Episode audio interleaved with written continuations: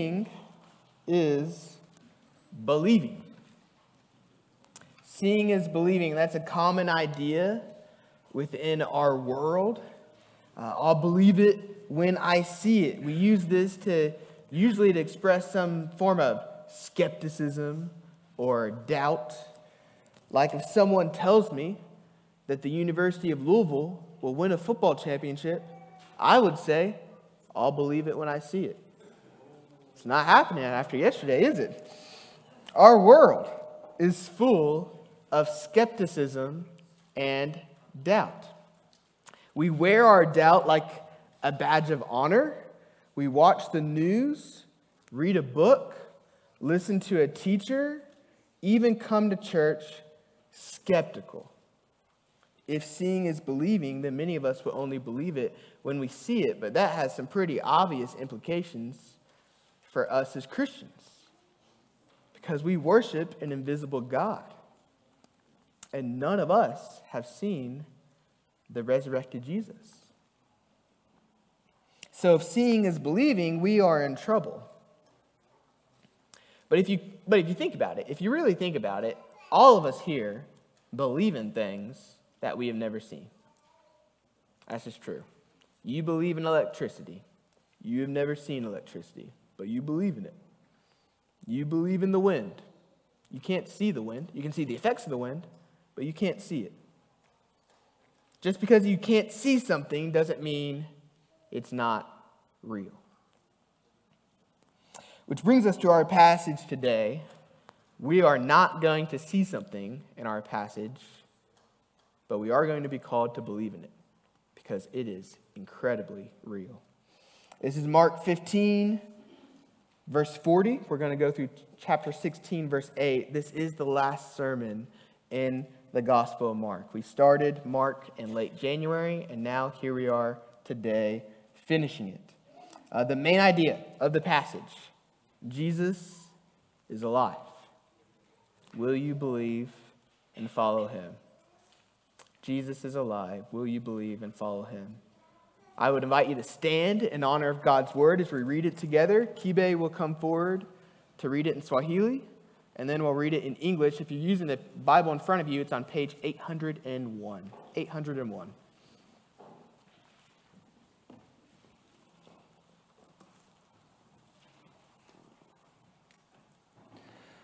Tutasoma Injili ya Marko kumi na tano fungu la arobaini kumalizia na kuruka kumi na sita moja hadi nane. Maandiko yanasema walikuwako pia wanawake waliotazama kwa mbali, miongoni mwao akiwa Mariamu Magdalena, Salome na Mariamu mama, wa akina Yakobo mdogo wa Yose. Hawa walimfuata Yesu alipokuwa Galilaya na kumtumikia. Kulikuwa na mwanamke wanawake wengine wengi waliokuja Yerusalemu pamoja naye. Wakati wa jioni ulikuwa umekwisha fika. Hiyo ilikuwa siku ya maandalio, yaani siku inayotangulia Sabato. Hapo akaja Yosefu mwenyeji wa Arimataya, mjumbe wa baraza kuu, aliyeheshimika sana. Yeye pia alikuwa anatazamia kuja kwa ufalme wa Mungu. Basi alimwendea Pilato bila woga, akaomba apewe mwili wa Yesu. Pilato alishangaa kusikia kwamba Yesu alikuwa amekwisha kufa. Basi akamuita jemadari, akamuuliza kama Yesu alikuwa amekufa kitambo. Pilato alipoarifiwa na huyo jemadari kwamba Yesu alikuwa amekwisha kufa, akamruhusu Yosefu kuuchukua mwili wake. Hapo Yosefu akanunua sanda ya kitani, akauteremsha chini huo mwili, akauzungushia sanda, akauweka katika kaburi lililokuwa limechongwa mwambani, kisha akaviringisha jiwe kubwa mbele ya mlango. Nao Mariamu Magdalena na Mariamu mama yake Yose walipa, walipahona hapo alipolazwa. 16. Baada ya siku ya Sabato, Maria Magdalena, Salome na, mama na Maria mama yake Yakobo walinunua manukato ili wakaupake mwili wa Yesu. Basi alfajiri na mapema siku ya Jumapili walifika kaburini jua lilipoanza kuchomoza. Nao wakawa wanaambiana, nani atakayetuondolea lile jiwe mlangoni mwa kaburi? Lakini walipotazama waliona jiwe limekwisha ondolewa, nalo lilikuwa kubwa mno. Walipoingia kaburini, walimwona kijana mmoja aliyevaa vazi jeupe ameketi upande wa kulia, wakashangaa sana. Lakini huyo kijana akawaambia, msishangae, mnamtafuta Yesu wa Nazareti aliyesulubiwa. Amefufuka, hayumo hapa. Tazameni mahali walipokuwa wamemlaza. nendeni mkawaambie wanafunzi wake pamoja na Petro ya kwamba anawatangulieni kule Galilaya, huko mtamuona kama alivyowaambieni. Basi wakatoka pale kaburini mbio, mahana walitetemeka kwa hofu na kushangaa. Hawakumwambia mtu yeyote kitu, kwa sababu waliogopa mno. Amena. Amen. Now in English, Mark 15, verse 40. This is God's word. There were also women looking on from a distance, among whom were Mary Magdalene, and Mary, the mother of James the younger, and of Joseph, and Salome. When he was in Galilee, they followed him and ministered to him. And there were also many other women who came up with him to Jerusalem. And when evening had come, since it was the day of, preparation, that is, the day before the Sabbath, Joseph of Arimathea, a respected member of the council, who was also himself looking for the kingdom of God, took courage and went to Pilate and asked for the body of Jesus. Pilate was surprised to hear that he should have already died. And summoning the centurion, he asked him whether he was already dead. And when he learned from the centurion that he was dead, he granted the corpse to Joseph.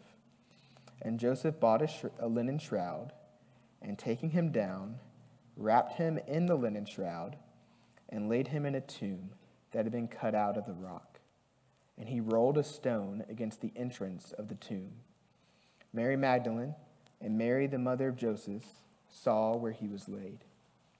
When the Sabbath was past, Mary Magdalene, Mary, the mother of James, and Salome bought spices so that they might go and anoint him. And very early, on the first day of the week, when the sun had risen, they went to the tomb. And they were saying to one another, Who will roll away the stone for us from the entrance of the tomb? And looking up, they saw that the stone had been rolled back. It was very large. And entering the tomb, they saw a young man sitting on the right side, dressed in a white robe, and they were alarmed. And he said to them, Do not be alarmed. You seek Jesus of Nazareth, who was crucified. He is risen. He is not here. See the place where they laid him. But go, tell his disciples and Peter that he is going before you to Galilee. There you will see him, just as he told you. And they went out and fled from the tomb, for trembling and astonishment had seized them. And they said nothing to anyone, for they were afraid. You may be seated. Let's pray again. Lord, we do pray that you would help us see in the resurrected life of Jesus our hope, that it would fill us with joy. But we, we also pray that you would help us see in Jesus' resurrection a call to action, call to be a disciple of Jesus. Will you help each one of us think about the claims of Jesus throughout the Gospel of Mark? Think about the claim that he's alive. And as we process that, would you give us a great commitment to follow him no matter what? We love you, Lord. In Jesus' name we pray. Amen. All right, so some housekeeping before we get into the sermon proper. Some of y'all might be thinking, this is the last sermon in Mark, and we aren't finishing Mark. What is this preacher doing? Well, we've got to talk about it. So I'll, I'll talk about it quickly. You will see in your Bible, depending on the version, maybe a footnote or brackets around verses 9 through 20. And then either in that footnote or maybe in a note above verses 9 through 20, it will say some of the earliest manuscripts do not include verses 9 through 20. So, what is going on here? Well, basically, it is disputed whether Mark ends at verse 8 or verse 20. And I'm just going to go ahead and tell you I believe Mark ends at verse 8. I'll tell you why. There's really two reasons. The first is exactly what, the, what that note says. Some of the earliest manuscripts do not include the longer ending of Mark. Uh, to be more exact, two of the earliest, like in the 300s, and best manuscripts we have don't have verses 9 through 20. Not only that, but it's, it's clear they're, they're not related to one another. I could tell you why, but it's not interesting here. In other words, they're from an even, an even earlier manuscript. So, the very earliest evidence we have in Greek, the language of the New Testament, is that the longer ending of Mark was added later. Second reason is this principle that the hardest reading, the most difficult reading, typically is the most likely reading. Let me explain that. Uh, in other words, back in the day, the New Testament had to be copied by hand by a bunch of scribes. So that's how we have the New Testament today. People would copy the New Testament, and then they would copy it again, and then they would copy it again, and that took place over hundreds of years. At some point, one of two things happened. Either one, a scribe looked at verses 9 through 20, which was original to Mark, and said, I don't like those verses. I'm going to take them out. And that just like happened. Or a scribe saw that Mark ended at verse 8 and he thought to himself, that doesn't seem right. There's got to be something more to that. And I'm going to add it in. Logically, it's way more likely that a, that a scribe saw the ending at Mark and thought, I must be missing something here. And he found some historical writing. He didn't make it up, he didn't just come up with it on the fly, but he found some other historical writing and he added that in. Said to himself, That sounds like Mark. That wraps it up nicely. Why? Because the shorter ending of Mark is abrupt, and we'll talk about that. It's, it ends in this almost dissatisfying way. So, the most likely, the, what I believe has happened, was that Mark wrote his gospel and he ended at verse 8. And that was it. And then later on, someone added verses 9 through 20. That's the gist of it. If you want more information on that, I could tell you more, but that, I'm going to stop there. That is why we're not looking at verses 9 through 20, because I, I don't think it was originally there. Therefore, I don't think the Holy Spirit inspired it through the writing of Mark. Okay? Housekeeping over. Let's get into this text in Mark. The main point is Jesus is alive. Will you believe and follow him?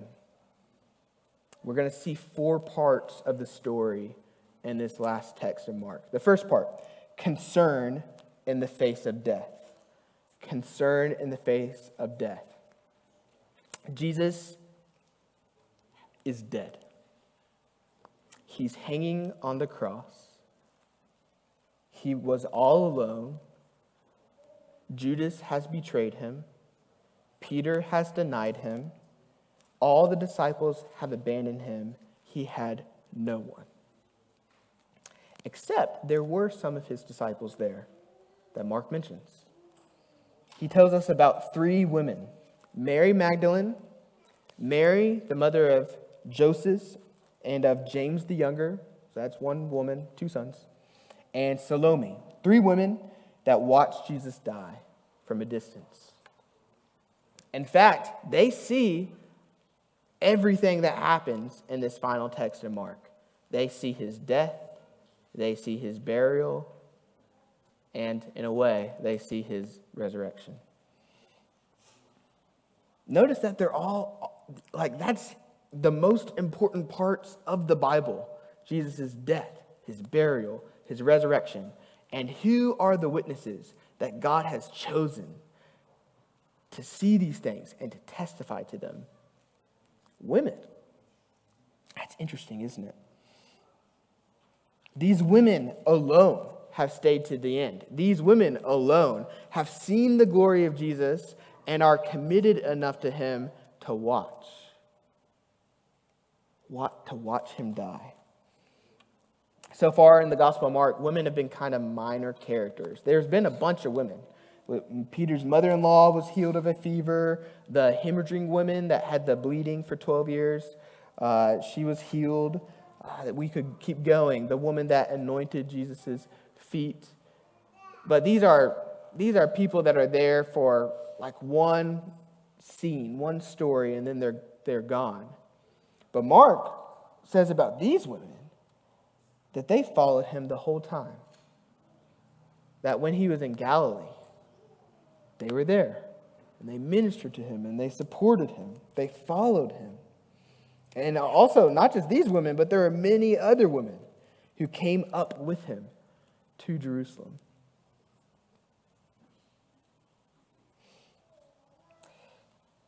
A question you got to ask yourself is where are the men here?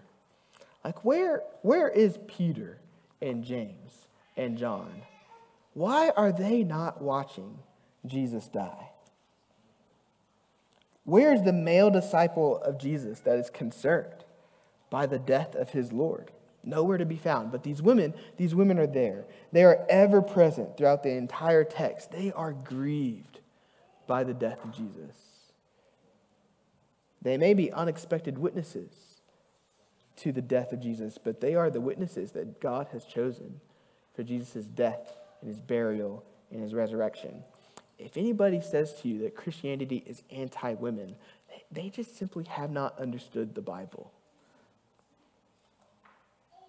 Here we have, in one of the most important moments in all of the Bible, an all female cast. No men to be found. The question for these women, and, and really the question for us, is will they remain faithful to Jesus even in the face of calamity? For these women, it was Jesus' death. Nothing could be more calamitous. They were concerned, and now they are dismayed. Will you continue to follow Jesus when, every, when everything seems to go wrong? So we have concern in the face of death. We also have courage in the face of suffering. That evening, Friday evening, a new man enters the story. His name is Joseph of Arimathea. He was a respected member of the council. He, he, he was a member of what was called the Sanhedrin, which was the council of the chief priests and the scribes and the elders. This is the same council that condemned Jesus to death. If you remember, that, that group met in the middle of the night so, most likely, the, the full council didn't meet. It was a selected group, and Joseph most likely wasn't there. But maybe he, is, maybe he was, we don't know. We know from Matthew's gospel that Joseph was called a disciple of Jesus. Mark says he was looking, he was looking for the kingdom of God. In other words, here is a noble man, a good man, who at the very least is intrigued by Jesus. He hoped that Jesus would usher in the kingdom, but then he died. And out of respect, and maybe this like deflated hope, he, t- he takes courage and he goes to ask Pilate, the man who sent Jesus to his death, for the body of Jesus. Uh, could you imagine doing that? Joseph doesn't know that Jesus is going to rise from the dead. Joseph is simply sad and disappointed, but he still loves Jesus. Here, he has been hit with this great suffering that his hope, the one hope he sees in life, is dead. And he goes to the man who killed him and he asks for Jesus' body. It takes amazing courage. Notice that Mark just kind of slows the story down here. Mark is the fastest storyteller in certainly of the four gospel writers, but he slows down around this conversation. He wants, to, he wants us to see that there are real people involved here, people that really existed in history, people that had real emotions. Pilate was surprised to hear that Jesus was already dead. But nobody else was. The centurion had watched Jesus die. The women had watched Jesus die. Joseph must have at least known that Jesus had died. Every person here knows that Jesus Christ has died, but, but Pilate is surprised. Many people watched Jesus die with their own eyes, and they were, they were grieved. They were sad. So Joseph gets permission to bury Jesus. And he goes out and he buys a linen shroud. He takes Jesus' body off the cross. I mean, think about that moment, what that must have been like. We don't think about this very much. We think about Jesus' death, we think about Jesus' resurrection, certainly crucial. But think what it must have been like to be Joseph of Arimathea. You walk up to the cross and you see Jesus' body just hanging there without any life, and he takes it down. It would have been heartbreaking. He wraps the body in a linen shroud. He puts the body in a tomb cut in the rock. He rolls a rock in front of the tomb and he seals Jesus' body from the outside world. It's a weighty moment. You can imagine Joseph's grief, the women's grief. Jesus' death is heavy. It would have caused deep grief in the lives of, of these women and of this one courageous man. Yeah, we have to remember, like if we just pause here, Jesus predicted this. Jesus told them this was going to happen. He told his disciples that he would die. He knew exactly how he was going to die. The cross was not a surprise to Jesus. Frankly, Jesus knew that he had to die because our sin is so deadly. Ultimately, it was our sin that sent Jesus to the cross. Our sin, my sin, and your sin. Or to put it more precisely, Jesus went to the cross purposefully in order to pay for our sin, for our deadly sin.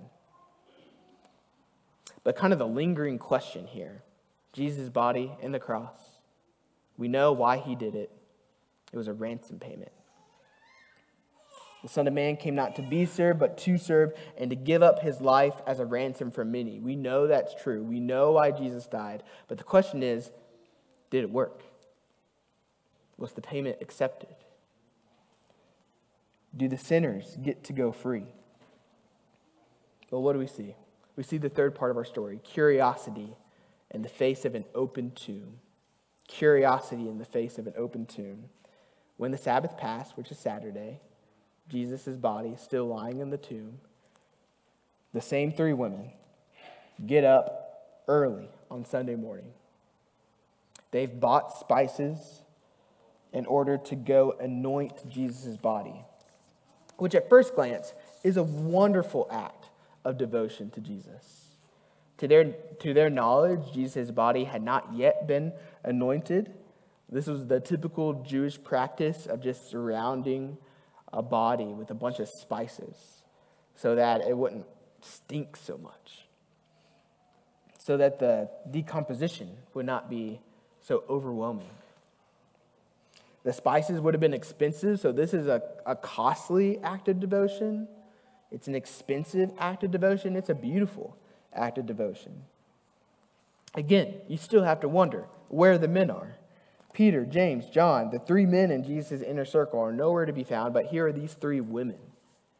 And they're going to take care of Jesus, even in his death. So early Sunday morning, when the sun had risen, they go to the tomb. And they're saying to one another, Who will roll away the stone for us from the entrance of the tomb? Again, they don't have any guys there. Who's going who's gonna shove this stone away? But notice they are also assuming that the tomb would be shut, that the entrance would be closed, that Jesus would be dead. Let's just think about the spices a little bit more. Like, the women are assuming that Jesus' body would be in the tomb, that it needed to be anointed not to be crass, but they are assuming that Jesus' body was going to decompose. Else, you have no need of the spices. The disciples, no disciple, not even the most faithful ones, are expecting a bodily resurrection of Jesus. And you kind of have to ask yourself, why? Didn't Jesus tell them? He told them three times I'm going to go to Jerusalem, I'm going to die, and after three days, I will rise from the dead. He couldn't have been more clear. I mean, the whole resurrection piece there seems like this really important detail that people would have keyed, keyed in on. How could they miss that? Ultimately, the resurrection of Jesus to us can still seem almost categorically inconceivable. It can still seem wild that a dead man rose from the grave. Nobody in the story is expecting it, even when they were told to expect it. Even the most faithful, the ones that loved him the most, were caught completely by surprise. There is in the human heart just doubt and skepticism that just lives there and it stays there. And you've got to fight against it daily, hourly. You have to fight your doubt. If these women who risked their own lives in order to watch Jesus die, in order to watch Jesus be buried, in order to prepare his body for burial, if these women would doubt the resurrection of Jesus, man, we, we can too But let's cultivate in our lives lives of faith, lives of believing the words of God, believing the words of Jesus. Lord, I believe, help my unbelief. So the women go to the tomb, and the stone is not in front of the tomb, which is weird. Mark is sure to tell us that the, that the stone is very large. Like he includes that detail in there. Basically saying, like, there's no way the wind blew it aside. There is no way that someone like accidentally touched it and it rolled away. No, someone pushed it to the side. You can imagine the reaction of the women. Who's gone to visit Jesus? They get curious maybe even a little fearful. And then they, they walk in. They enter the tomb, still expecting to see Jesus' body, but it's not there. Instead, there's this, Mark calls him a young man, sitting on the side of the tomb, dressed in a white robe, and Mark says they are alarmed. Who's this man wearing all white? You can imagine the questions racing through the women's minds. Who's this guy? And he says, Do not be alarmed. He doesn't, he doesn't say who he is. The other gospels say he's an angel. He's an angel. But he doesn't tell them. He says, Do not be alarmed. You seek Jesus of Nazareth, who was crucified. He is risen. He is not here. See the place where they laid his head. In other words, look, no body there. This young man, this curious, weird messenger from God, an angel of the Lord sitting in an open tomb, has told them the truth. Jesus is alive. He was dead, but now he's alive. How did the women react? It's the fourth part of our story confusion in the face of an abrupt ending. Confusion in the face of an abrupt ending. The young man keeps speaking. He says, But go, tell his disciples and Peter that he is going before you to Galilee. There will, you will see him, just as he told you. Indeed, Jesus had told them. Mark 14, verse 28. After I am raised up, he just includes that detail. After I am raised up, I will go before you to Galilee. This isn't new information from the angel. He's just reminding them of what Jesus said. Notice, notice what he said.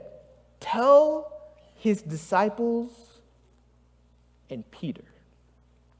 And Peter.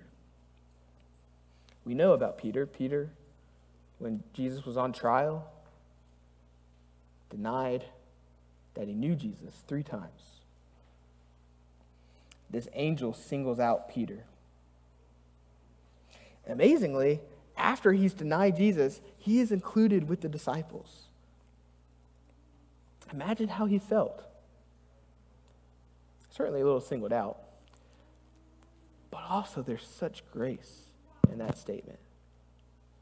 Go tell Peter to go to Galilee and to meet Jesus. There, they will meet and be together again. If you're here and you're struggling with sin, or if you're here and you're not following Jesus, maybe you did, but now you're not. Just one thing you can learn from this text it is never, ever too late to follow Jesus. It's not too late for Peter, who, while Jesus was being sent to his death, said, I don't even know that guy. He said it three times. If it's not too late for Peter, it's not too late for you. You can follow Jesus right now. The grace from this angel, and by extension from Jesus, overwhelmed the sin of Peter to the point where he was used by God to help start the church. So not only can God forgive you, but he can use you. It's not too late.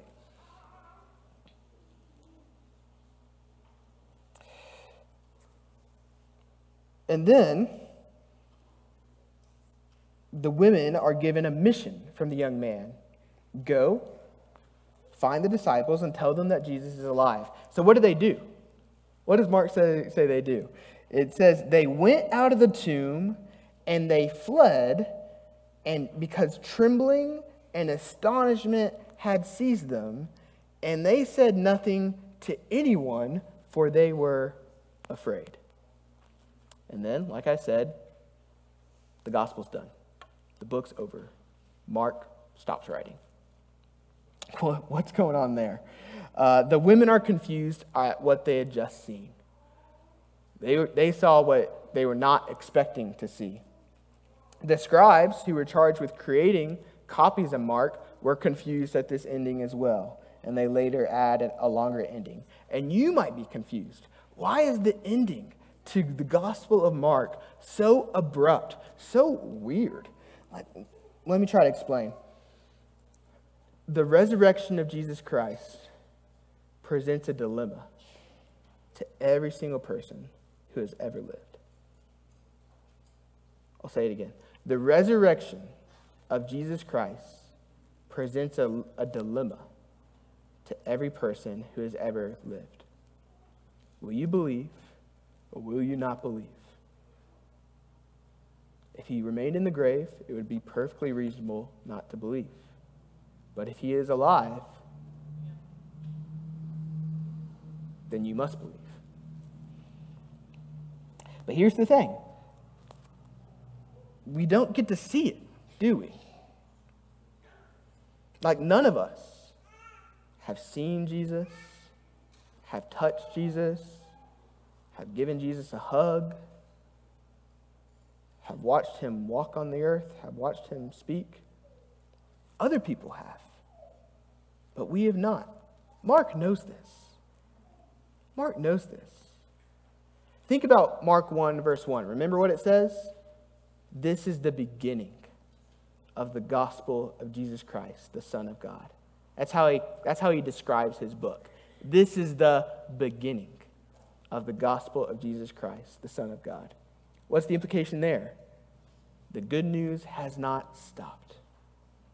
Mark tells a story of Jesus walking from Galilee to Jerusalem. And he tells a story of people wrestling with who Jesus was, with his identity, with his power, with his authority, and ultimately with his mission. Who is Jesus? What did he come to do? we learn he is the Christ, the Messiah, the Son of the living God, the King of all the earth, who has come to die for his people so that they might be forgiven of their sin. That's the message of Mark. That's the beginning of the good news. But the invitation of the good news is that you would believe in this resurrected Jesus. You would follow him. And like the women, you would go and tell everyone that he is alive. A question for us is Are you tempted to be afraid, like these women? Are you tempted to be quiet? Are you tempted to believe, but not to say anything? According to Mark, that's really not an option. Because we know that eventually the women had to say something, because here we are. Here we are. The gospel has been proclaimed. People have believed. And then it kept being proclaimed, and people kept believing. The path of following Jesus has always been paved through the path of proclamation, of opening your mouth and telling other people that Jesus is alive. It's okay to be afraid. These women were afraid. But eventually, we must get over our fear and we must tell others. So, what about you? Will you follow Jesus on the journey of discipleship? That's the question Mark ends, you, ends with. If you do, you will, forg- you will find forgiveness of sin and eternal life and satisfaction for your soul and joy. To know Jesus, to become one of his disciples, is what you have been made for. You will never regret following Jesus. Like, never. You do not need to see him. Seeing is not believing. Ultimately, we believe, according to the Bible, through hearing. What does Paul say in Romans 10? Faith comes by hearing, and hearing through the word of Christ. So now, I say you all have heard. And may all the world hear that Jesus has died for the sins of his people, and that he is now alive, and that all who repent and would believe in him would have everlasting life. This is the story of Mark. This is the story of the gospel. Will you follow Jesus? You do not need to see him, you have heard about him. Will you follow him? We've seen so much in the Gospel of Mark. We've seen Jesus' glory, his power, his authority, and his amazing love. It's been a great book.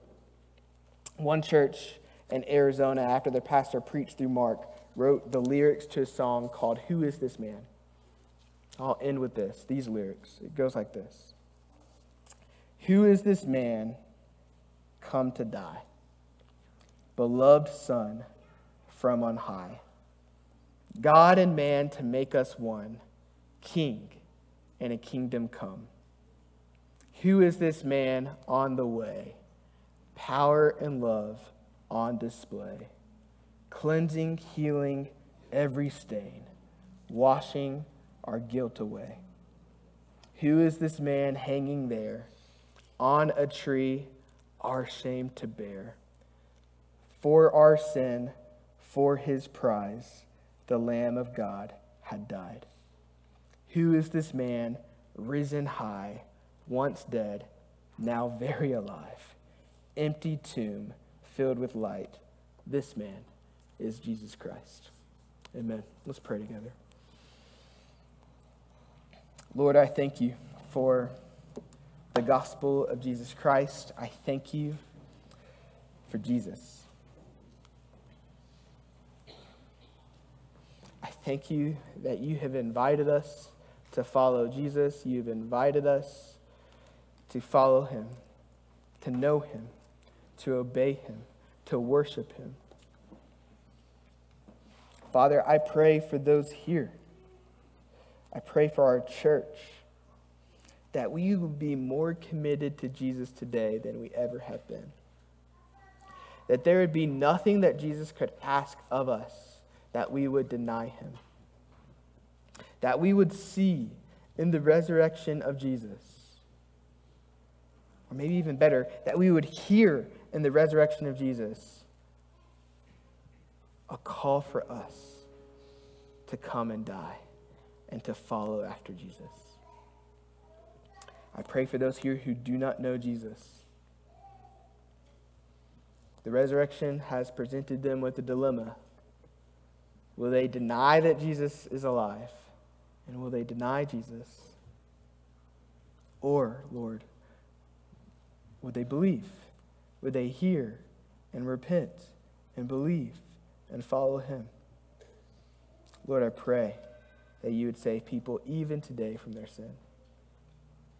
And Lord, I pray for those of us here who do know Jesus.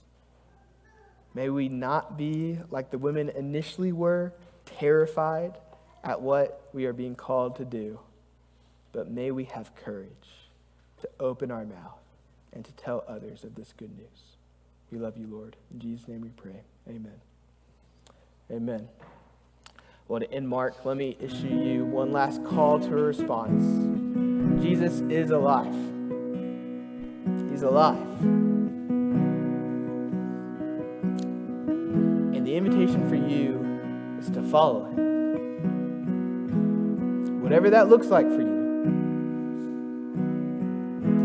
you have the great joy of following Jesus. For some of you here, you may not have followed him before ever. Oh, it would be such a great privilege to talk to you about the gospel of Jesus Christ. For some of you here, you've been holding on to maybe a sin or a pattern of disobedience or failing to obey the Lord in some way. Just think about this. If Jesus was in the dead, was in the grave, that would be perfectly reasonable behavior. But because Jesus is alive, the king of the whole world, reigning. It is the reasonable behavior to follow him, to obey him. I would love to talk to you about that. I'll be standing here in front. I'd love to talk to you about any of these things. But for all of us, let's stand and sing and worship our Lord. Let's stand.